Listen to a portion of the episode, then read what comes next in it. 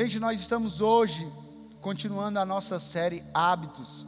Nós começamos essa série no mês de abril, mês de agosto, falando sobre hábitos e hábitos no sentido de que de entender que pequenas atitudes, pequenas disciplinas realizadas diariamente, repetidamente, vão nos levar a grandes resultados, vão nos levar a grandes transformações. E aí nós falamos, primeiro domingo, sobre disciplinas espirituais, que pequenas disciplinas espirituais, pequenas atitudes espirituais, vão nos levar a grandes resultados espirituais na nossa vida. E aí nós falamos sobre, para criar hábitos espirituais, nós precisamos da disciplina da oração. Para criar hábitos espirituais, nós precisamos ter a disciplina do jejum. Para criar hábitos espirituais, nós precisamos ter a disciplina de ler e meditar na palavra de Deus. E para criar hábitos espirituais, nós precisamos da disciplina da adoração. E aí, no domingo passado, nós falamos também sobre hábitos familiares. Se o primeiro domingo foi sobre hábitos espirituais, o segundo foi sobre hábitos familiares. E como é que nós fazemos para ter uma família saudável? Hábitos familiares saudáveis. Nós falamos sobre a importância de ter a disciplina de ser presente na nossa família. Nós precisamos ser presentes na nossa família, estar presente na nossa família. Mas também falamos sobre a disciplina de fazer do nosso lar um lugar emocionalmente saudável. Fazer do nosso lar um lugar onde o perdão ele reina, o perdão ele não falta, o perdão ele não acaba, o perdão ele não se esgota. E aí nós terminamos o domingo passado falando sobre a disciplina na nossa família para ter hábitos familiares saudáveis de valorizar a presença de Deus, de valorizar a presença de Jesus, porque é a presença dele em nossas vidas que faz toda a diferença. João 15,5 diz: Se vocês permanecerem em mim, eu em vocês, vocês vão dar muitos frutos, porque sem mim vocês não podem fazer coisa alguma. Então, nós falamos sobre a importância de valorizar a presença de Deus. E hoje nós vamos continuar a nossa série, nessa parte 3, falando sobre um assunto que em alguns momentos nós deixamos de lado, mas que afeta diretamente a nossa vida. Nós vamos falar sobre os nossos hábitos financeiros. Vamos falar sobre hábitos financeiros. E aqui vale ressaltar aquilo que nós temos falado ao longo dessa série, sobre hábitos, que nós podemos ter hábitos bons e saudáveis, mas também tem momentos na nossa vida que nós podemos ter hábitos ruins e não saudáveis. E aqui a proposta é: aquilo que é hábito bom e saudável, a gente permanece. Aquilo que é hábito que não é bom e não é saudável, a gente vai trocar por hábitos bons e saudáveis na nossa vida. Então, sobre isso, nós vamos aprender hoje a, ter, a construir, a cultivar hábitos saudáveis financeiros. E a pergunta é: quais disciplinas nós precisamos desenvolver diariamente para que nós tenhamos hábitos financeiros saudáveis? Quais são as disciplinas que eu e você nós precisamos desenvolver para que de fato nós tenhamos hábitos financeiros saudáveis? Será que o nosso hábito financeiro hoje agrada a Deus e honra a Ele? Será que a forma como nós temos lidado com as nossas finanças agrada a Deus e honra a Deus? Porque muitas vezes, gente, nós deixamos de lado esse assunto finanças. Quando se trata na igreja, no ambiente de igreja, nós deix queremos deixar de lado o assunto finanças e falamos sobre várias outras coisas que sim faz parte, é importante, mas a gente quer deixar de lado o assunto finanças, mas a Bíblia, ela fala por inúmeras vezes sobre o assunto finanças. A Bíblia ela fala sobre milhares de vezes sobre o assunto finanças. E nós, como filhos de Deus que nós somos, nós devemos buscar a sabedoria do nosso Pai, sabedoria de Deus, em todas as áreas da nossa vida, inclusive na nossa vida financeira. A Bíblia diz, é muito clara: aquele que quer sabedoria, peça que Deus dá livremente. Deus dá livremente sabedoria na Sua palavra, e nós precisamos dessa sabedoria para que nós venhamos andar na sabedoria, para que nós sejamos pessoas sábias na nossa vida como um todo, inclusive na vida financeira. A questão, quando a gente fala sobre finanças, é que muitas vezes nós queremos deixar Deus entrar em várias áreas da nossa vida. Não, Deus pode entrar na minha saúde, Deus pode entrar na minha vida profissional, Deus pode entrar no meu casamento, Deus pode entrar na minha família, Deus pode entrar nas minhas amizades, Deus pode entrar. Mas quando o assunto é a área financeira, a gente diz assim: não, Deus, fica de lado aqui, que eu assumo o controle das minhas finanças. Deus, fica de lado aqui que eu controlo as minhas finanças. E quando a gente controla as nossas finanças, ou qualquer outra coisa da nossa vida, gente, nós não vamos por um caminho bom. Quando a gente assume o controle de qualquer coisa na nossa vida, nós não vamos por um caminho bom. Nós precisamos entregar o controle a Deus, nós precisamos entregar aquilo a Deus para que Ele direcione a nossa vida. Falando sobre finanças, algo muito importante aqui, presta atenção nesses dados. Alguns estudos dizem que cerca de 57%, diga comigo, 57%. Alguns estudos dizem que cerca de 57% dos casamentos terminam por causa de problemas financeiros. Mais da metade dos casamentos das famílias são destruídas por causa de problemas financeiros. Outros estudos afirmam que os impactos financeiros na vida das pessoas geram um aumento de ansiedade e depressão. Outras pessoas ficam mais propícias a doenças cardiovasculares, doença no coração, pressão. O sistema imunológico é enfraquecido, adoece por quê? Por causa das finanças. São tantas coisas que acontecem por causa de hábitos financeiros errados, hábitos financeiros ruins, por isso é tão importante falarmos sobre finanças. Por isso é tão precioso falarmos e conversarmos sobre finanças. Porque, gente, por que, que a gente vai falar sobre finanças?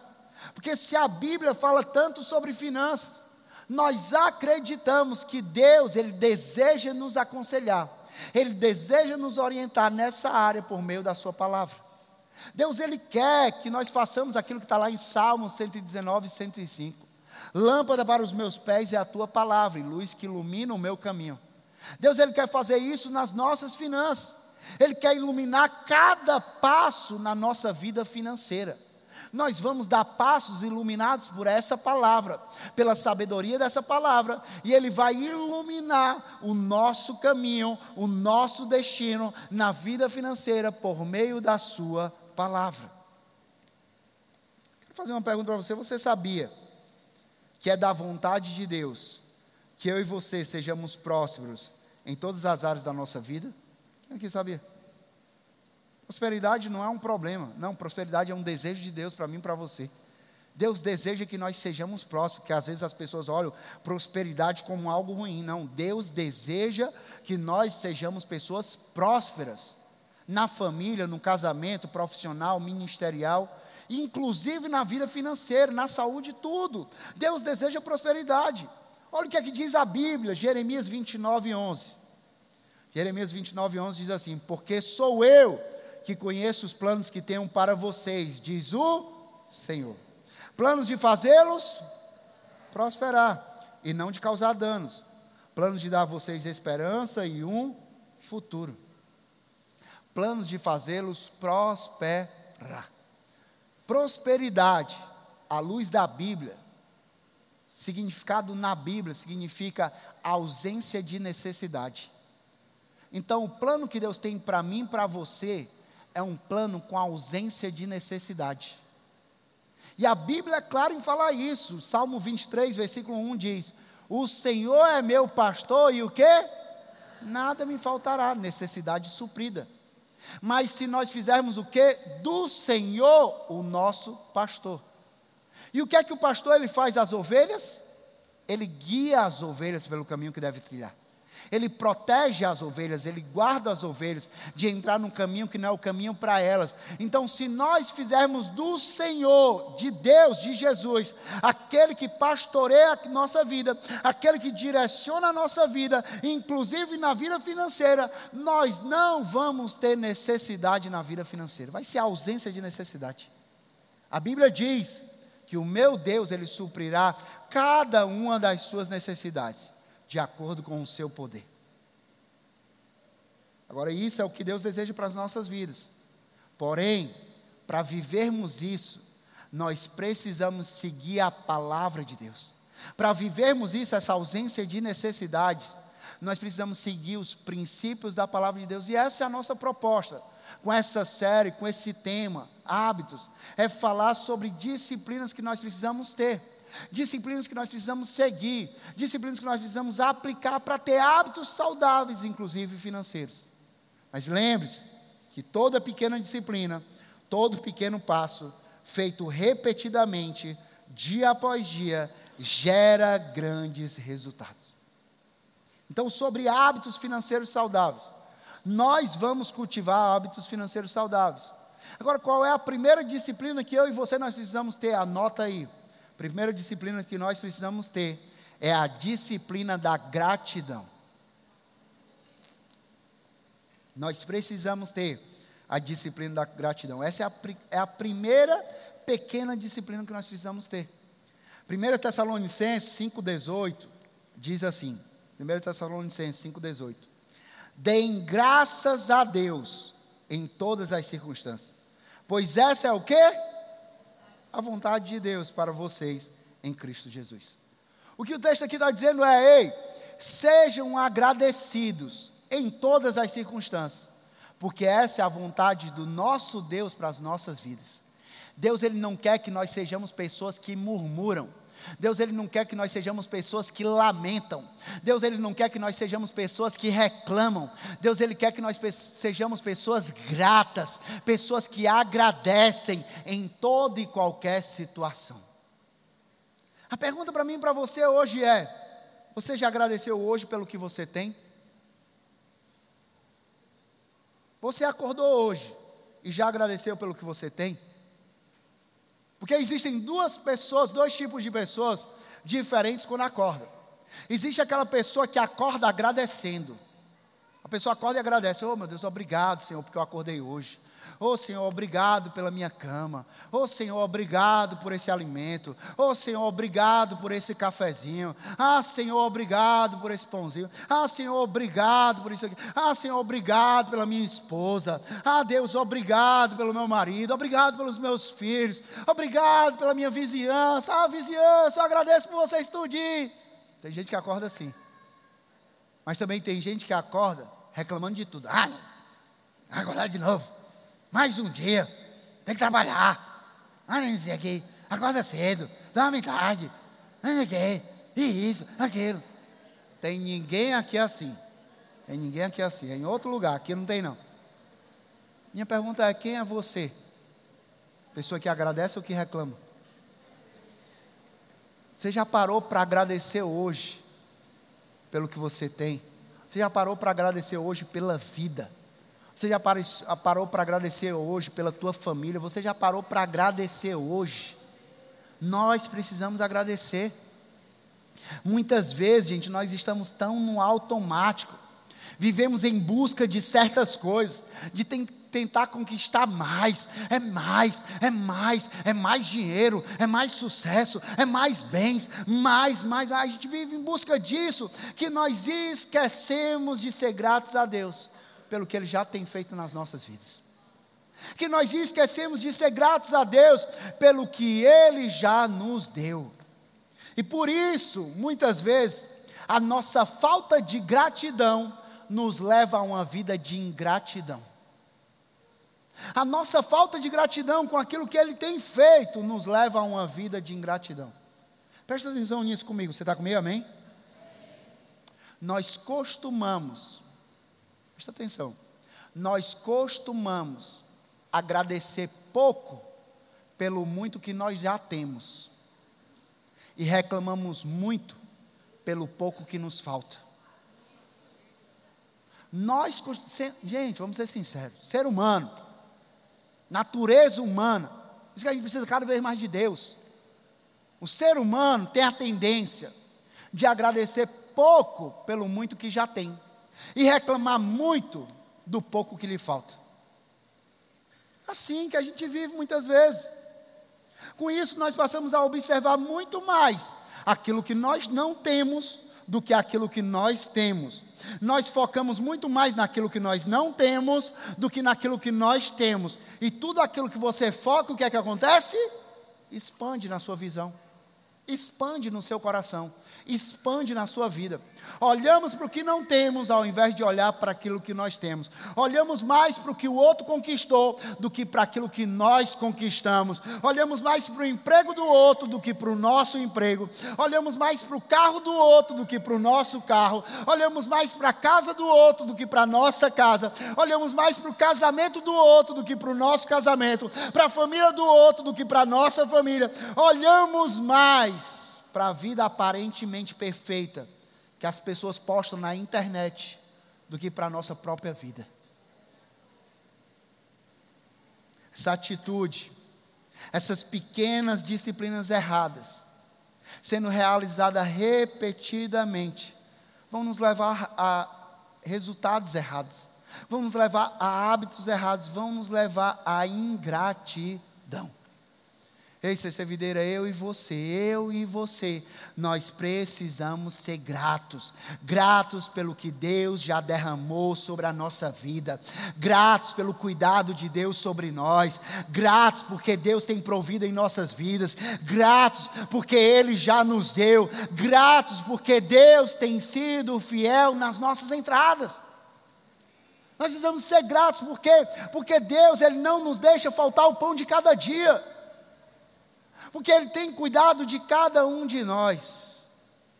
Mas outra coisa que a gente aprende sobre a gratidão é que milagres, diga comigo, milagres.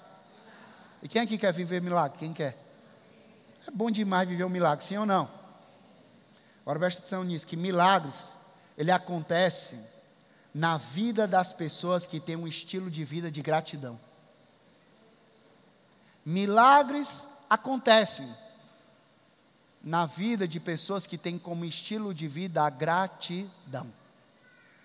João 6 fala sobre isso. João 6, versículos 5 ao 11 diz assim: Levantando os olhos e vendo uma grande multidão que se aproximava, Jesus disse a Filipe: Onde compraremos pão para esse povo comer? Fez essa pergunta apenas para pô-lo à prova, pois já tinha em mente o que ia fazer.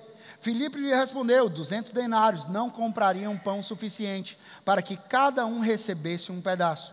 Outro discípulo, André, irmão de Simão Pedro, tomou a palavra: Aqui está um rapaz com cinco pães de cevada e dois peixinhos. Mas o que é isso para tanta gente? Disse Jesus: Mandem um povo assentar-se. Havia muita grama naquele lugar e todos se assentaram. Era cerca de cinco mil homens. Versículo 11. Então Jesus tomou os pães e o que é que ele fez? Jesus reclamou, gente? Jesus agradeceu.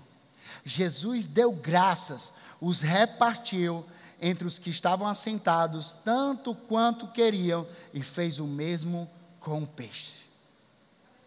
Quando nós somos gratos, quando nós temos a pequena disciplina de ser grato diariamente pelo que nós temos, pelo que Deus nos deu, milagres acontecem na nossa vida. Milagres acontecem. É interessante que a gente olhe esse texto e nós percebemos que, primeiro de tudo, Jesus agradeceu pelo que estava nas suas mãos. Jesus não recebeu aqueles cinco pães e dois peixinhos e disse assim: só isso. Jesus não falou isso. Jesus não falou assim, ei, está de brincadeira. Está vendo aqui que são cinco mil pessoas e eu tenho só cinco pães e dois peixinhos? Não. Jesus, ele pegou aqueles cinco pães e dois peixinhos, deu graças a Deus pelos cinco pães e dois peixinhos, e aí Jesus repartiu e distribuiu. Jesus compartilhou com as outras pessoas. Você já agradeceu hoje pelo que Deus colocou nas suas mãos? Você já agradeceu hoje pelo que Deus colocou nas suas mãos? Ei, gente, presta atenção nisso. A nossa gratidão pelo que nós já temos precede o milagre de Deus nas nossas vidas. A nossa gratidão pelo que nós já temos, ela aciona, ela provoca o milagre de Deus nas nossas vidas. A nossa gratidão ela é um solo fértil para que o milagre de Deus ele possa crescer, florescer e frutificar na minha vida e na tua vida. Mas a pergunta é: eu e você nós temos sido gratos a Deus pelo que ele colocou nas nossas mãos? Decida hoje, decida hoje ser grato. Decida olhar muito mais para o que Deus já derramou na tua vida do que olhar para aquilo que você ainda não recebeu. do que olhar para aquilo que você diz faltar para você. Decida ser grato. Mas outra disciplina importante que a gente está falando aqui, para ter hábitos financeiros saudáveis, é sim, nós vamos ter a disciplina de sermos gratos a Deus pelo que Ele colocou nas nossas mãos, sim ou não? Mas nós também precisamos ter a disciplina da diligência e da responsabilidade. Disciplina da diligência e da responsabilidade. E quando a gente fala sobre diligência, diligente, é alguém que tem a disciplina da diligência, é alguém zeloso, é alguém cuidadoso. E, gente, nós precisamos ser pessoas zelosas com o recurso que Deus tem confiado nas nossas mãos. Nós precisamos ser pessoas cuidadosas com aquilo que Deus tem confiado nas nossas mãos, porque nós sabemos e falamos aqui no ponto 1, um, Deus tem sido fiel nas entradas e tem provido na nossa vida, sim ou não? mas nós precisamos ser diligentes, responsáveis, cuidadosos, zelosos com aquilo que está saindo, com aquilo que nós estamos gastando. Nós temos que ser cuidadosos e zelosos. Porque de nada adianta, nada adianta sermos gratos a Deus pelo que Ele tem derramado sobre as nossas vidas, se nós não formos diligentes e não tratarmos as bênçãos de Deus com responsabilidade. Não adianta. Ah, não, sou grato a Deus, mas eu trato a bênção de Deus com irresponsabilidade. Eu não sou cuidadoso, não sou zeloso, de nada vai adiantar isso na minha vida na tua vida. Ser diligente e responsável é ser cuidadoso e zeloso com as nossas finanças. Presta atenção nisso. Você pode dizer que sempre agradece a Deus pelo que Ele te confiou. E isso é importante, isso é o primeiro passo. Isso faz parte da nossa jornada. Mas, presta atenção nisso: se no final do mês você gasta mais do que recebeu, então você não está sendo uma pessoa diligente e responsável. Tem ninguém aqui assim, silêncio aqui. Não tem ninguém aqui gasta mais do que recebe. Você pode agradecer a Deus, mas se você gasta mais do que você recebe, me desculpa mas você não está sendo diligente e responsável com o que Deus está te confiando. Você não está sendo cuidadoso, zeloso com o que Deus está confiando nas tuas mãos. Nós precisamos, gente, ter essa disciplina de cuidar daquilo que Deus tem nos confiado. Ah, sabemos, gente, sabemos, lógico. Imprevistos acontecem, sim ou não? Imprevistos acontecem, sabemos disso. Mas imprevisto todo mês, isso já não é mais imprevisto. Isso se chama desorganização, negligência e até irresponsabilidade. Me desculpa falar isso, mas, mas é a verdade. Ah, não, todo mês, todo mês, todo mês um imprevisto, um imprevisto, um imprevisto. Meu amigo, Deus já falou com você, a conta não está batendo. Você está gastando mais do que recebe e enxuga aqui nos teus gastos. Fecha a torneira dos teus gastos, meu amigo. Porque todo mês é um imprevisto, você imprevisto, imprevisto, imprevisto. Ah, imprevisto. Eu tive que hoje jantar fora. Ah, imprevisto, mas eu tive que comprar uma roupa nova, né, para poder ir para o culto. Ah, mas é imprevista, porque assim, não, eu tive que fazer uma viagem. Imprevisto, imprevisto. Gente, a gente precisa ter diligência, a gente ter mais responsabilidade. A verdade é que se nós não tivermos responsabilidade, com que Deus tem nos confiado, nós não vamos ter, conseguir ter hábitos financeiros que honram e que agradam a Deus. Nós não vamos conseguir, gente. quero ler para você uma parábola que está lá em Mateus 25, versículo 14 a 29. Você está comigo, amém? Está recebendo, amém? Diz assim, Mateus 25, 14 a 29 diz: e também será como um homem que, ao sair de viagem, chamou seus servos e confiou-lhe os seus bens. A um deu quantos? Cinco talentos. A outro deu dois. E a outro, um. A cada um de acordo com a sua capacidade. Em seguida, partiu de viagem. O que havia recebido cinco talentos saiu imediatamente, aplicou-os e ganhou mais cinco. Também o que tinha dois talentos ganhou mais dois. Mas o que tinha recebido um talento saiu, cavou um buraco no chão, escondeu o dinheiro do seu senhor. Depois de muito tempo, o senhor daqueles servos voltou e acertou contas com eles. O que tinha recebido cinco talentos, trouxe os outros cinco e disse: O Senhor me confiou cinco talentos. Veja, eu ganhei mais cinco talentos. Diligente e responsável. O Senhor respondeu a esse homem diligente e responsável: Muito bem, servo bom e fiel. Você foi fiel no pouco, e eu porei sobre o muito.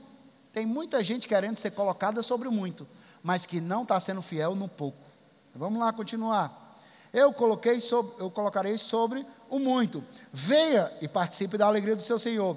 Veio também o que tinha recebido dois talentos e disse: O Senhor me confiou dois talentos. Veja, ganhei mais dois. O Senhor respondeu: Muito bem, servo bom e fiel. Você foi fiel no pouco, e eu porei sobre o muito. Venha e participe da alegria do seu Senhor. Por fim, veio que tinha recebido um talento e disse: Eu sabia que o Senhor é um homem severo que colhe onde não plantou e junta onde não semeou. Por isso tive medo, saí, escondi o seu talento no chão. Veja, aqui está o que pertence ao Senhor.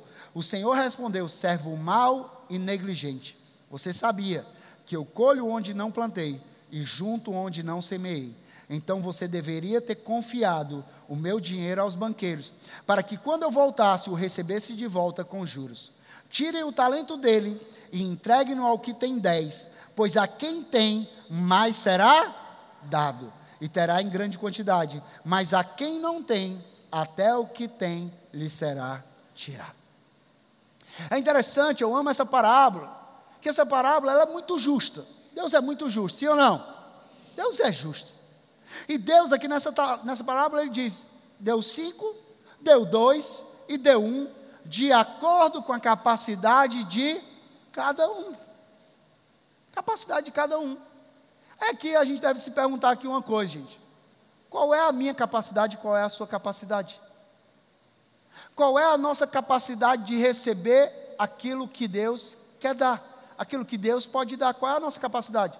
Porque às vezes a gente diz assim: não, pastor, a minha capacidade de armazenar, pastor, é uma capacidade absurda, Deus pode mandar. Será que Deus pode mandar mesmo? Será que Deus pode mandar mesmo? Porque quando a gente fala sobre a nossa capacidade, é muito simples responder isso. Nós podemos responder isso fazendo uma autoavaliação de como nós temos cuidado dos recursos que Deus tem nos confiado. A gente faz uma avaliação da nossa vida e fala assim: como é que eu tenho cuidado do recurso que Deus tem me confiado? Eu tenho cuidado do jeito certo, com diligência, com responsabilidade. Então a minha capacidade ela pode ser uma capacidade alta. Mas se eu não tenho cuidado, a minha capacidade é uma capacidade baixa. As nossas finanças, gente, são os nossos talentos. Temos talentos, Deus nos dá talentos, tempo, recursos, dá criatividade, dons e talentos, habilidades. Mas as nossas finanças e recursos são os nossos talentos. E o que Deus nos deu tem evidenciado a nossa capacidade de cuidar e administrar bem daquilo que Deus nos deu. Aquilo que Deus nos deu, deu para mim e para você. Será que tem evidenciado? Com certeza tem evidenciado a nossa capacidade de administrar ou não bem o recurso que Deus nos confiou. Qual é a minha capacidade, qual é a tua capacidade? Se a tua resposta for sim, que a tua que o que Deus nos deu tem evidenciado a sua capacidade de cuidar e administrar bem daquilo que Deus te confiou, se a tua resposta for sim, provavelmente Deus vai derramar mais talentos e recursos sobre a tua vida. Mas se você faz uma avaliação e fala assim, não, eu não tenho um cuidado e administrado bem daquilo que Deus me deu. Provavelmente, se não tiver uma mudança de vida, Deus não vai derramar mais talentos sobre nós. Deus não vai derramar mais recursos sobre nós. Isso aqui não sou eu, gente, não é o pastor está dizendo isso, não. Palavra de Deus. Mateus 25, 28 e 29 diz: Tirem o talento dele, daquele que não foi diligente, daquele que não foi responsável, daquele que não foi cuidadoso, zeloso. Tirem o talento dele e entreguem ao que tem dez, pois a quem tem, mais será dado, e terá em grande quantidade. Mas quem não tem, até o que tem lhe será tirado. A gente aprende com isso aqui, através dessa palavra, através desse hábito, através dessas atitudes. Nós aprendemos, nós aprendemos que quando eu e você nós somos diligentes, que quando eu e você nós somos responsáveis, fiéis com o que Deus nos dá, Ele nos abençoa com o seu muito mais. Ele nos abençoa. Eu te confiei isso aqui, você foi fiel, pois está aqui muito mais para você. Você foi fiel no pouco, eu vou te colocar sobre o muito. Deus ele faz dessa forma por quê? Porque Ele é justo. Presta atenção nisso comigo, você está comigo, amém? A nossa fidelidade com o que está em nossas mãos nos promove e nos leva para o próximo nível. Tem muita gente querendo ir para o próximo nível financeiro, sim ou não? Mas a nossa fidelidade com o nosso nível de hoje, que vai nos promover ou não, que vai nos levar ou não para o próximo nível. A nossa diligência, a nossa responsabilidade. Nós precisamos, gente, ser pessoas diligentes e responsáveis. Porque Deus tem sido fiel em prover. Deus tem sido fiel nas entradas. Mas será que nós temos sido fiéis nas saídas? Será? De forma bem prática. As nossas mensagens são bem práticas, porque não basta você ouvir, você precisa colocar em prática. Você se torna cada dia, pega isso para você. Você se torna cada dia mais diligente e responsável quando você identifica o que tem entrado de recurso financeiro na sua vida e você agradece por isso. E quando você identifica e gerencia bem o que tem saído. Saber quanto se ganha e saber quanto se gasta é um bom começo para você ter hábitos financeiros saudáveis. Ah, pastor, mas isso é, é óbvio, pastor. É, mas o óbvio, quando nós não fazemos, o simples, quando nós não fazemos, que assim, tem gente que fala assim: não, pastor, eu até sei quanto eu ganho, pastor, mas saber quanto eu gasto eu não quero nem saber, pastor. Não quero saber, não, pastor, porque assim, se eu, se eu souber, eu vou ficar nervoso.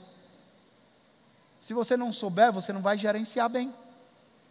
Aí tem gente que aquele meme, sabe? Você pega os memes financeiros, você vai ver assim: como é que a minha fatura? Ela deu dois mil, três mil reais a fatura do meu cartão.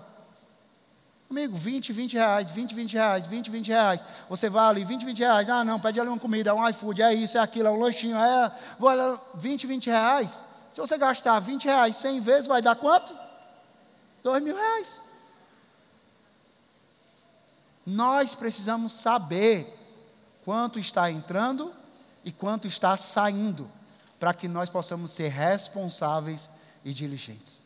Mas por último, para a gente ter hábitos financeiros saudáveis, nós precisamos ter a disciplina da gratidão, a disciplina da diligência e responsabilidade, mas também a disciplina da generosidade.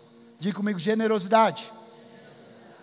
Lá em João 6, como nós lemos no início, o milagre da multiplicação dos pães e peixes. João 6, versículo 11 diz: Então Jesus tomou os pães deu graças, agradeceu a Deus. Então o que é que ele fez? E os repartiu. E os repartiu entre os que estavam assentados, tanto quanto queriam, e fez o mesmo com os peixes. Um ponto importante que nós queremos trazer aqui para essa mensagem é: falamos no início, se a gratidão ela precede o milagre, se a gratidão ela ativa o milagre, se a gratidão ela provoca o milagre nas nossas vidas, a generosidade ela é o processo, diga comigo, processo. A generosidade ela é o processo que nos leva ao milagre. Gratidão ela inicia. Generosidade ela é o processo que nos leva ao milagre. Nós precisamos ser gratos. Nós precisamos ser generosos. Primeiro, Jesus agradeceu. Logo após isso, ele repartiu, ele foi generoso. E a partir daí, o milagre aconteceu. Pergunta aqui é: como é que está a nossa disciplina da generosidade? Como é que está o seu planejamento de generosidade? Será que nós somos pessoas generosas? Ou nós somos pessoas que estamos retendo para o nosso benefício próprio? Porque sim, gente, nós podemos nos encontrar às vezes deixando de ser generosos para reter para o nosso benefício próprio.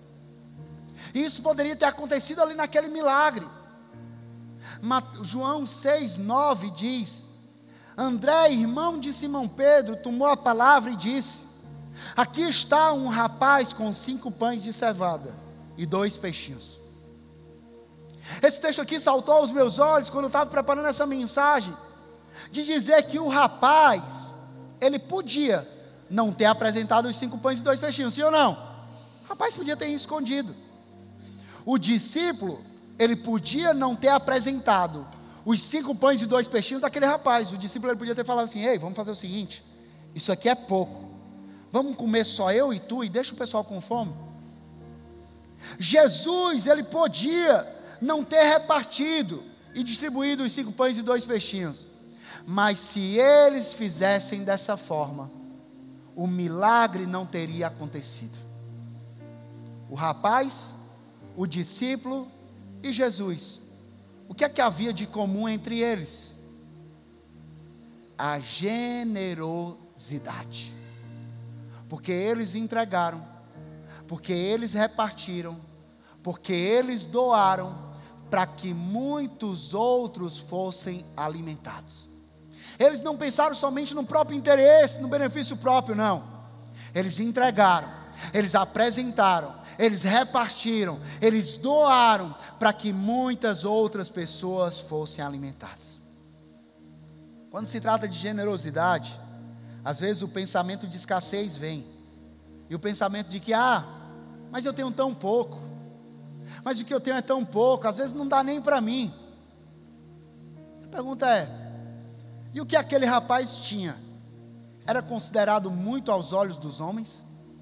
Cinco pães e dois peixes para cinco mil pessoas? Era considerado muito diante dos olhos dos homens? Não. Gente, nós esquecemos que aquilo que nós consideramos ser pouco, quando colocado na mão de Deus, o pouco se torna muito. O pouco ele é multiplicado. O milagre ele é evidenciado. Por isso nós precisamos ter a disciplina da generosidade em nossas vidas. Porque essa pequena disciplina, ela gera grandes resultados. E o resultado dessa história dos pães e peixes foi a multiplicação de pães e peixes que alimentou mais de 5 mil pessoas. Mais de 5 mil pessoas alimentadas através de um ato de generosidade. Imagina o que é que Deus pode fazer através da sua generosidade. Imagina o que é que Deus pode fazer através da nossa generosidade. Imagina o que Deus pode fazer quando você é generoso através do teu dízimo. Imagina o que Deus pode fazer quando você é generoso através do teu faça sua parte. Imagina o que Deus pode fazer quando você é generoso sendo um pilar do reino nessa casa. Imagina o que Deus pode fazer quando você é generoso se envolvendo e contribuindo para a ação ame seu vizinho. Imagina o que Deus pode fazer milhares e milhares de pessoas sendo abençoadas através do que Deus faz por meio da nossa generosidade. Preste atenção nisso. Que quem tem a natureza de Jesus é generoso. Quem tem a natureza de Jesus é generoso. Ama o próximo, sente a dor do outro, investe no reino, entrega para que outras pessoas sejam impactadas. Porque João 3,16 diz: Porque Deus tanto amou o mundo, que Ele deu o seu Filho unigênito, Jesus Cristo, para que todo aquele que nele crê não pereça, mas tenha a vida eterna. Porque Deus deu.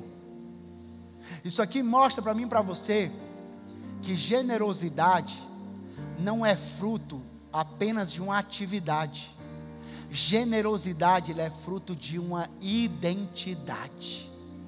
Por quê? Porque nós temos a natureza desse Deus doador. Nós temos o Espírito Santo desse Deus doador.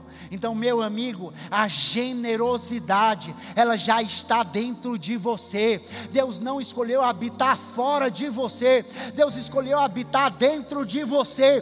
Deus escolheu colocar a generosidade dentro de você. Para quê? Para que porque Deus deu, nós vamos dar. Porque Deus doou, nós vamos doar em generosidade.